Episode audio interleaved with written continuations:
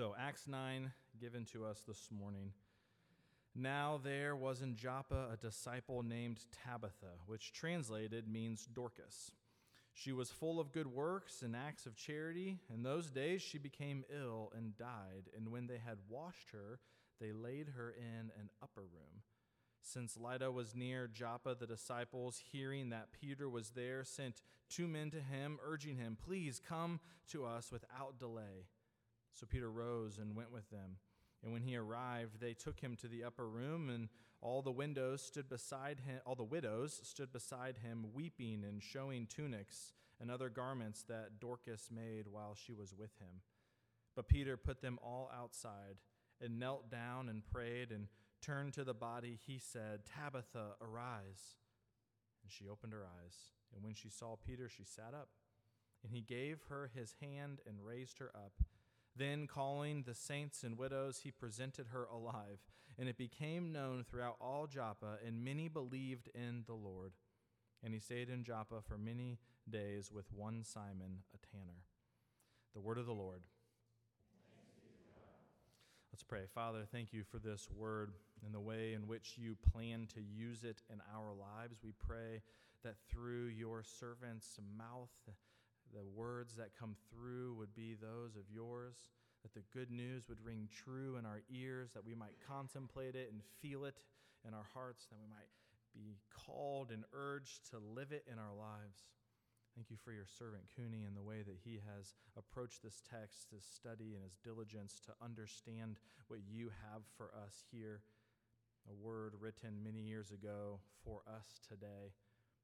Please be working through him in our hearts and our minds and our lives as we look at this text together.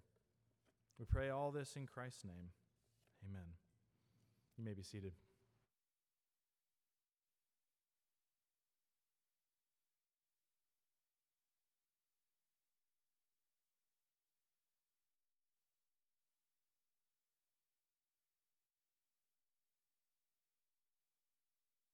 with Mission to the World, serving in Japan uh, with a ministry called Christ Bible Institute.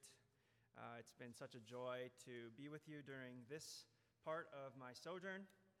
Um, as a missionary, I love talking about missiology and the gospel crossing cultures um, and nerding out about all the different intricacies of how the gospel shines in unique ways in different cultures. Love talking about that.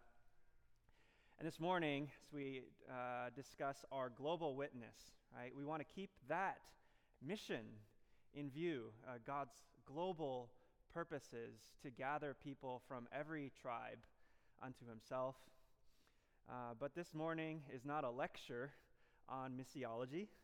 Uh, it's not a lecture on global missions. Uh, I'm not proposing some sort of plan for how Christ Church uh, must engage in mission, both here uh, within the United States and around the world.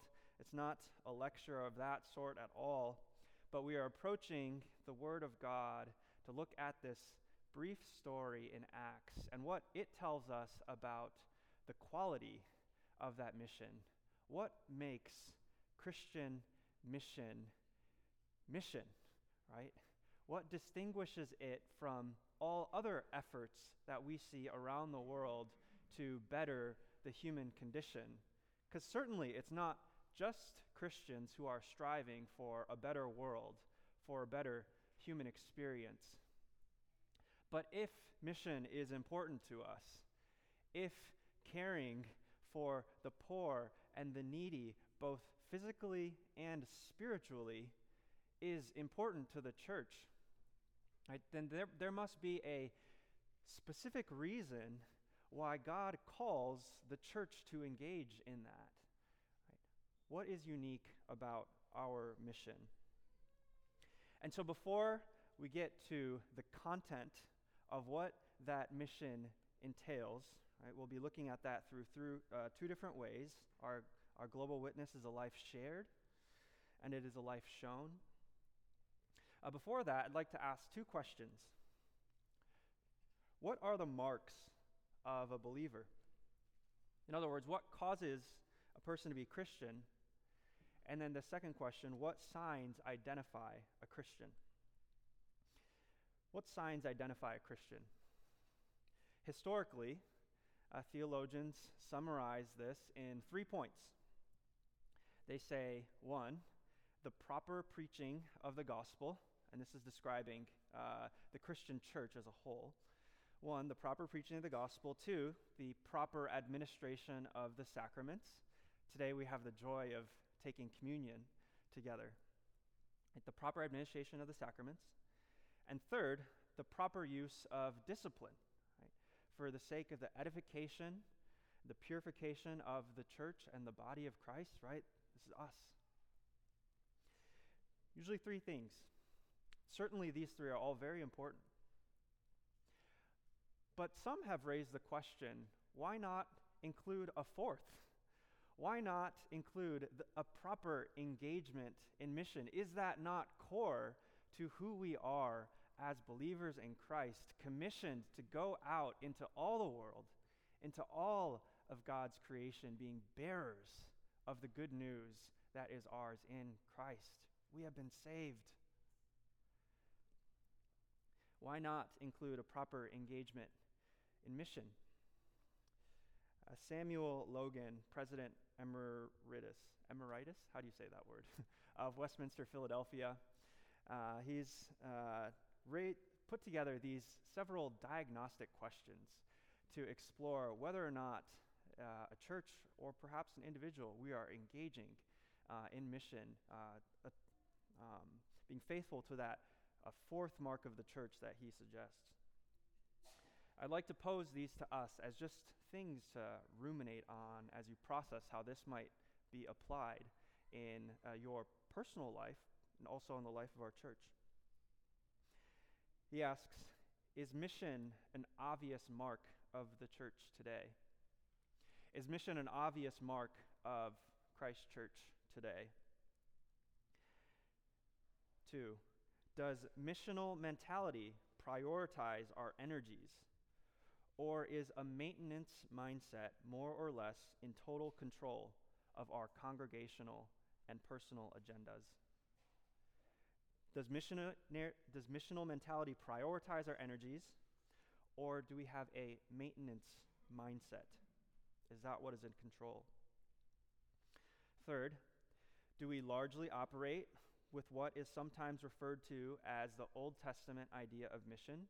In other words, waiting for the outsiders to come in to us rather than the New Testament model of going out to them. See how those second and third are related. A maintenance mindset leads to a, a perspective that missions is primarily about people coming to us so that we can maintain what we have here. All right, whereas the gospel commissions us to go out to prioritize our energies in that way? These are great questions to think about, to measure whether we are faithfully answering the, the Great Commission that has been given to us.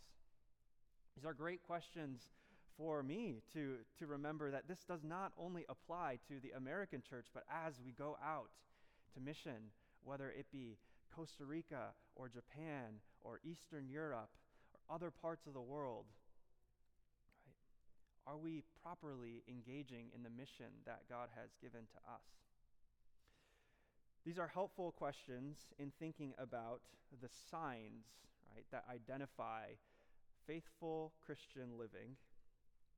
But we never address that first question of what causes a person to be a Christian. Is it the, the faithful obedience to these various things? You're preaching the gospel, you take part in the sacraments, uh, you submit to the authority of the church discipline. You're out evangelizing, meeting people in their needs and mercy and justice and neighborly love. Is that what makes a person a Christian? No. These things are certainly signs of a Christian life. But when we think about the cause, what is it that animates a person to live a life like that? Why is it that a person can live a life like that in the first place? What causes a person to be a, Christian is the work of Christ, is it not? Just as we sung in The Power of the Cross, I love all of these, but especially that fourth verse. Oh, to see my name written in the wounds.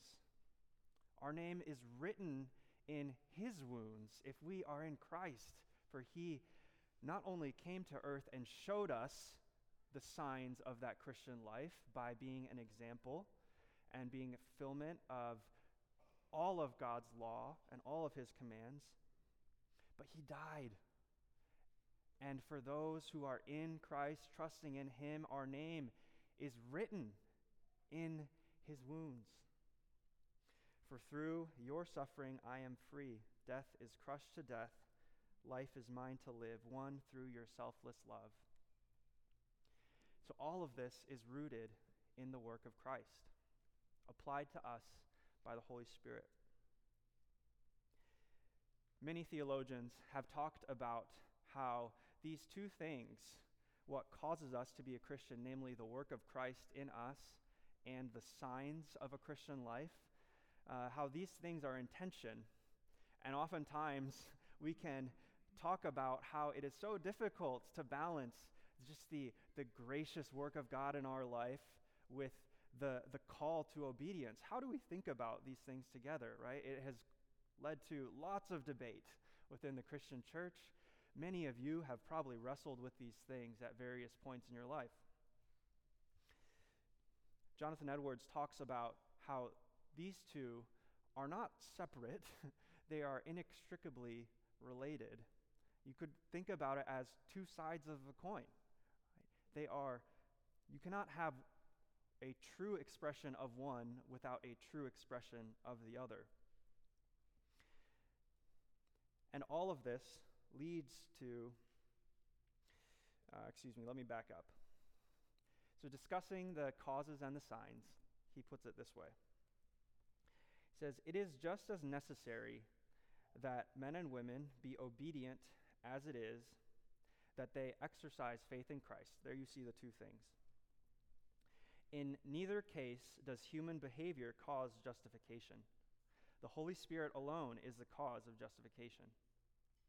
But a relishing faith and an evangelical obedience are both essential conditions of justification.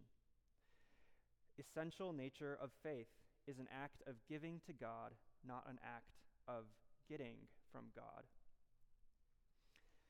Essential nature of faith is an act of giving to God, not an act of getting from God.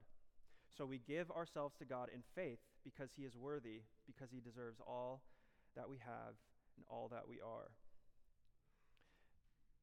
So if obedience is an act of living a good life so that we can receive blessing from God, so that we can earn a right standing before God, if that is why we engage in mission, if that is why we seek virtue in our lives, then of course that is opposed to an understanding that we are saved by grace alone.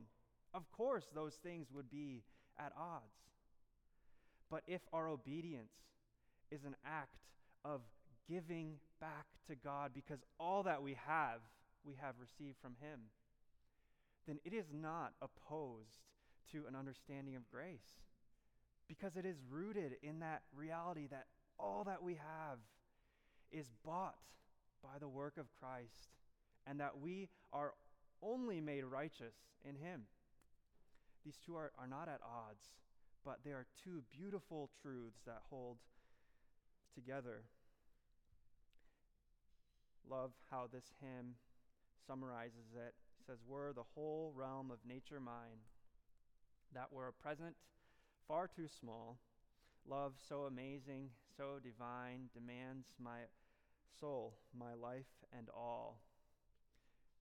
God's grace demands our soul, it demands our obedience.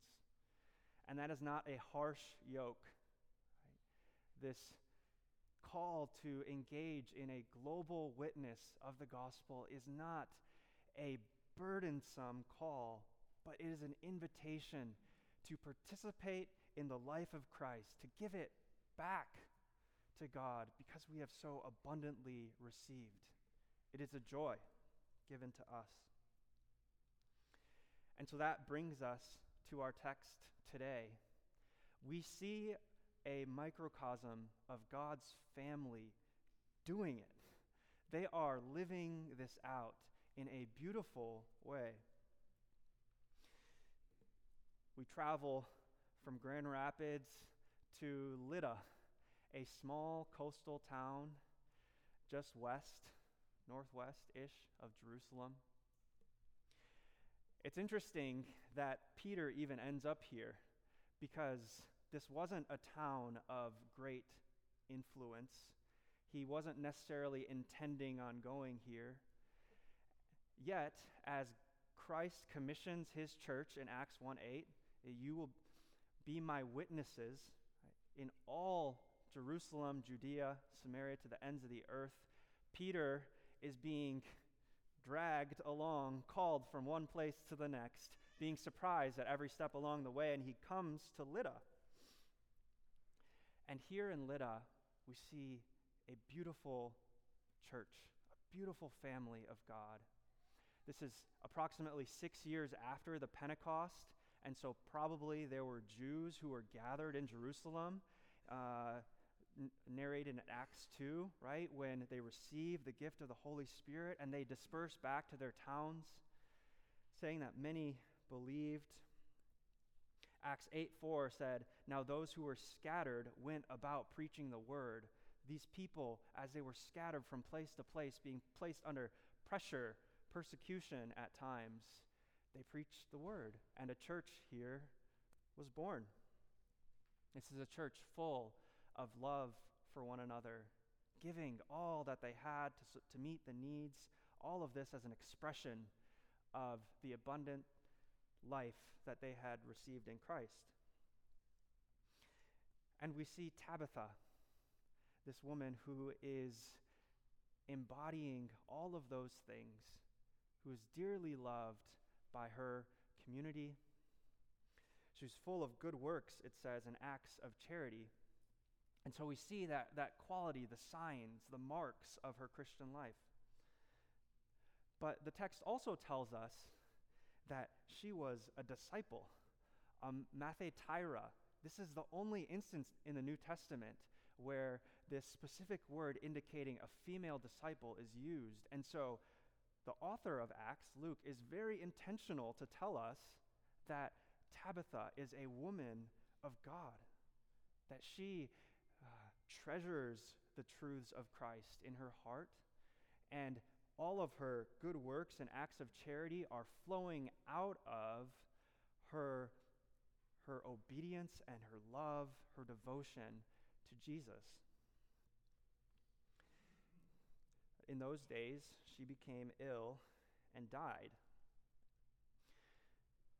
We don't know if this was a long journey for her whether she battled sickness and disease, or whether this came upon suddenly. The text doesn't tell us that. Um, but it does tell us a lot about what happened after she died. Said when the people had washed her, they laid her in an upper room. They call Peter. They hear that he is nearby in Joppa, and so they send men to go and get him begging, urging him, saying, Please come to us without delay. So Peter goes. He rises up, joins to go with them. And he comes up into the upper room. All the widows are standing beside him, presumably in the house, crowding around Tabitha's quiet body, weeping. They had all come, gathered in that place with tunics and clothes that Tabitha had, had made for them, these physical signs, these marks of her love in their church. And they gather here, begging Peter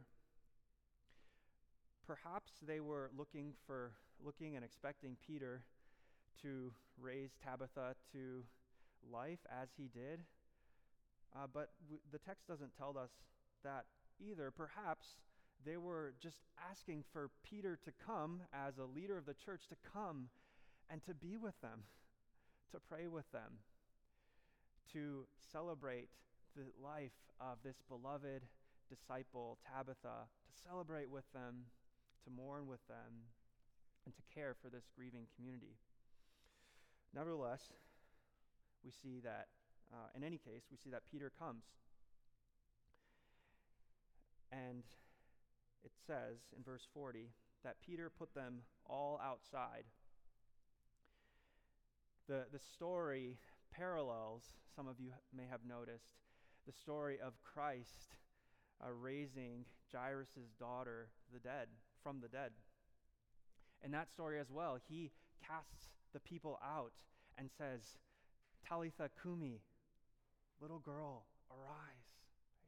Jairus' daughter rises to life. So Peter put them all outside. He knelt down and he prayed, asking Christ to move through him. He turned to the body and he said in Aramaic, likely, in words that are almost identical to what Christ said in Mark 5. He says, Tabitha, arise. Just one letter different. Tabitha, arise. And much to the surprise of all the people, she opened her eyes, and when she saw Peter, she sat up. And Peter took her down from the upper room back to be with all the widows and her beloved community who had gathered in that place, and he presented her to them alive. It became known throughout all of that region, and many believed in the Lord, it said.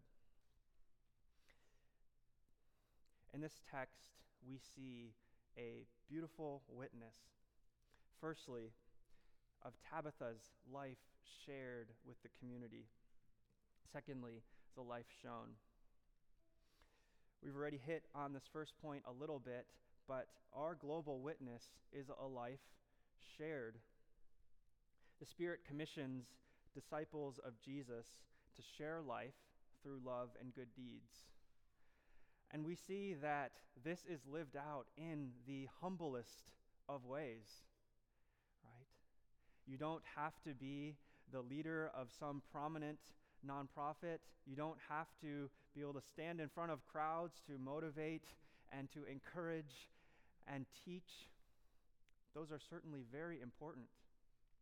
But it begins perhaps in the most powerful and most impactful ways in the humble, everyday context, right, where Tabitha is in community with her people, making tunics, making clothes, asking how she can demonstrate love for her people.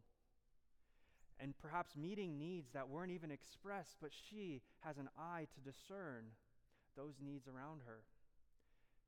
We see that our gospel witness begins in the humble ways that our life is shared. And so we can celebrate, in fact, as we look back on church history, all the ways that God has, in fact, done this. We see that, yes, certainly the church has uh, been involved in very egregious things within history, but there is also the reality that the, the people of Christ have been proponents of establishing better health care, better education, a focus on the familial life that harkens back to God's covenant family. These beautiful ways that the church has been involved in the betterment of the human condition. The list goes on and on and on. But in this text, we also see the limitation of that witness if it is only a life shared. People die. Right? Tabitha died, and her community felt that limit in a really acute way. They probably asked the question, What are we going to do without our Tabitha? who, who is going to lead the charge in demonstrating love and good works in our community? Without her, we're just going to scatter. All these needs will be left unmet. Perhaps there was a family that was depending on Tabitha to, to cook their meals, to help care for their children, to bring them clothes when they had nothing to provide. And they were asking the question, Lord, what are we going to do?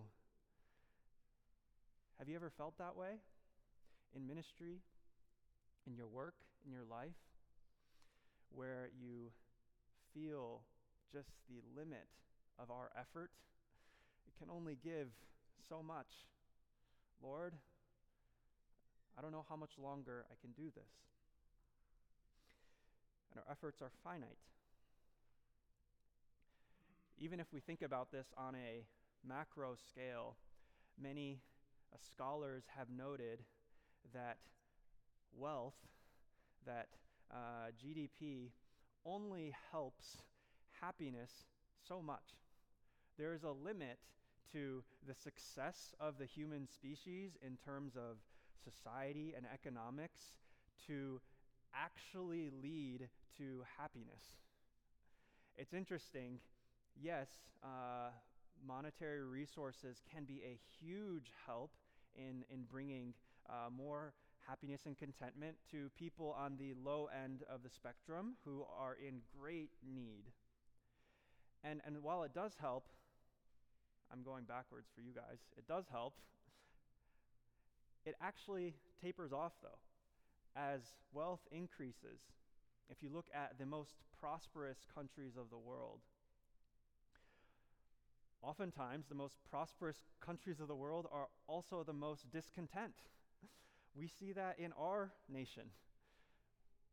We have the highest GDP in the world, and yet, is our nation full of a uh, of communities that are expressing sacrificial love for one another? like Cooney, are you kidding me? Were you really here for the past year? Uh, our, our nation is crazy this time.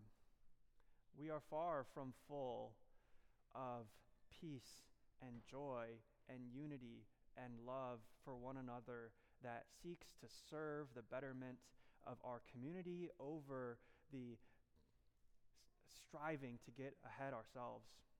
We're far from that. And so we see that if our witness is only a life shared, we run into a limit. That's not to say that those actions are not important, but we've got to push one step further. Our global witness is a life presented or a life shown. We saw that after Peter prays earnestly and the Spirit of Christ working through him raises Tabitha to life. After she opened her eyes, right, he brought her down and he presented her alive. And it said that it became known all throughout Joppa, and many believed in the Lord.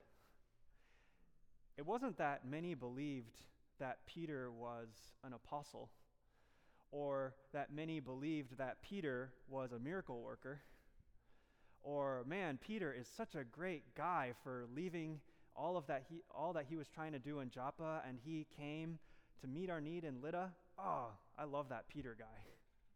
No. It says they believed in the Lord. They believed in Jesus and what was the most decisive moment that led to this response of faith? Peter presents her alive.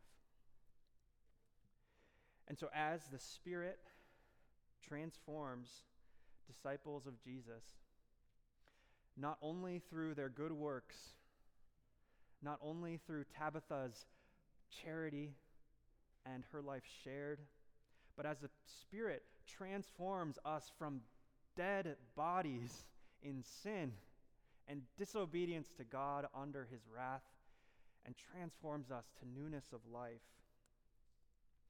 We simply show it. We simply present that we are new creations in Him.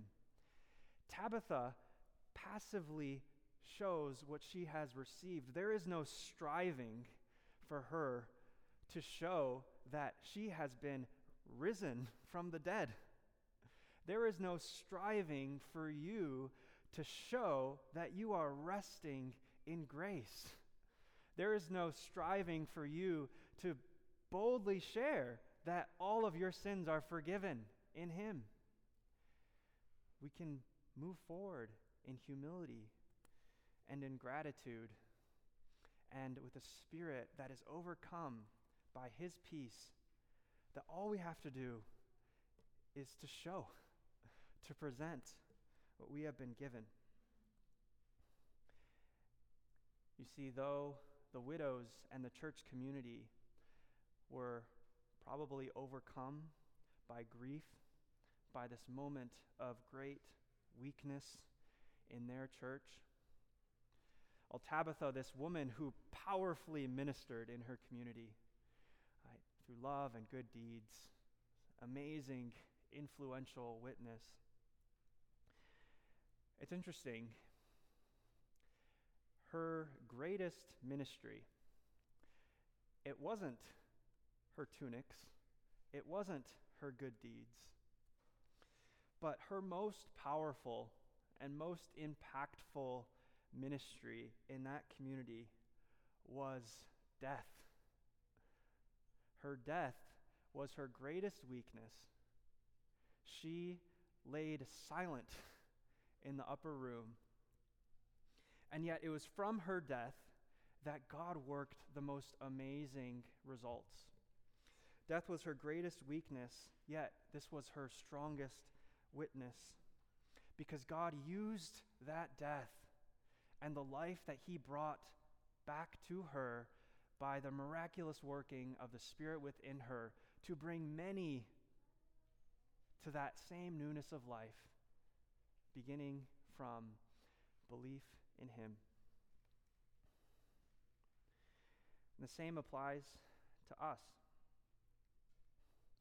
Our greatest witness is not how much we can share with our world around us in terms of good works and our charity, but our greatest testimony, our greatest witness, is to share the life that we have been given, that the curtain is torn into, and that the dead are raised to life. Of course, this isn't to say that Tabitha wasn't a Christian until Peter said, Tabitha, arise. She certainly already was.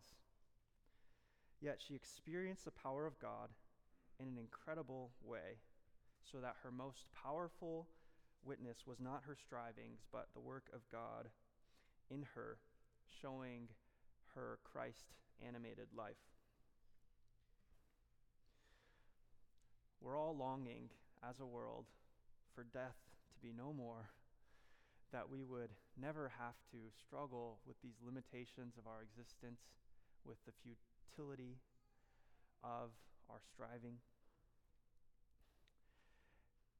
And now we wait in this moment not all of us will experience that, uh, that instantaneous ex- uh, resurrection of life like Tabitha did.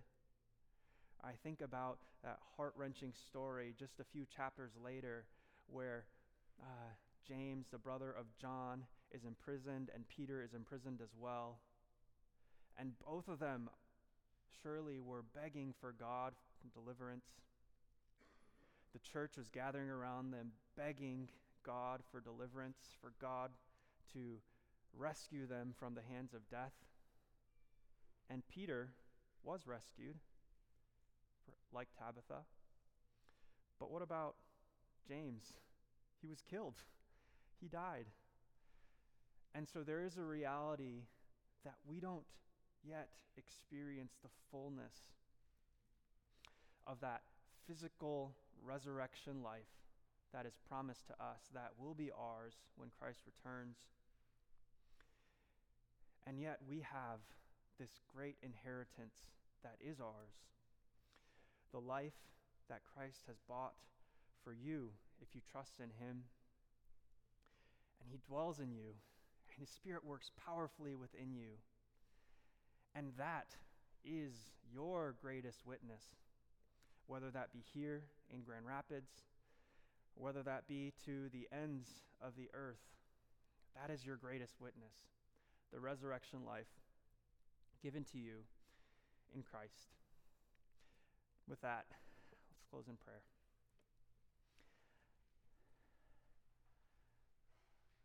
Father in heaven, we do praise you for this blood bought life that you invite us to rest in. You tell us that Jesus is the bread of life. Lord, that all who are thirsty, that all who hunger can come, buy, eat, drink without money. And God, we come to your table this morning to receive that bread, to receive the wine of life that is ours. Lord, and as we take part in your sacrament here, and as we go out into our everyday lives throughout this week, we pray, Lord, that you would empower us to love boldly, to be filled with good works and acts of charity, to demonstrate to the watching world the love that you have implanted in our hearts that is so transformative. And yet, God, might we do all of that out of this humble, humble reception of your life to show it God, thank you for your word. We pray all of these things for your glory's sake. In Jesus' name, amen.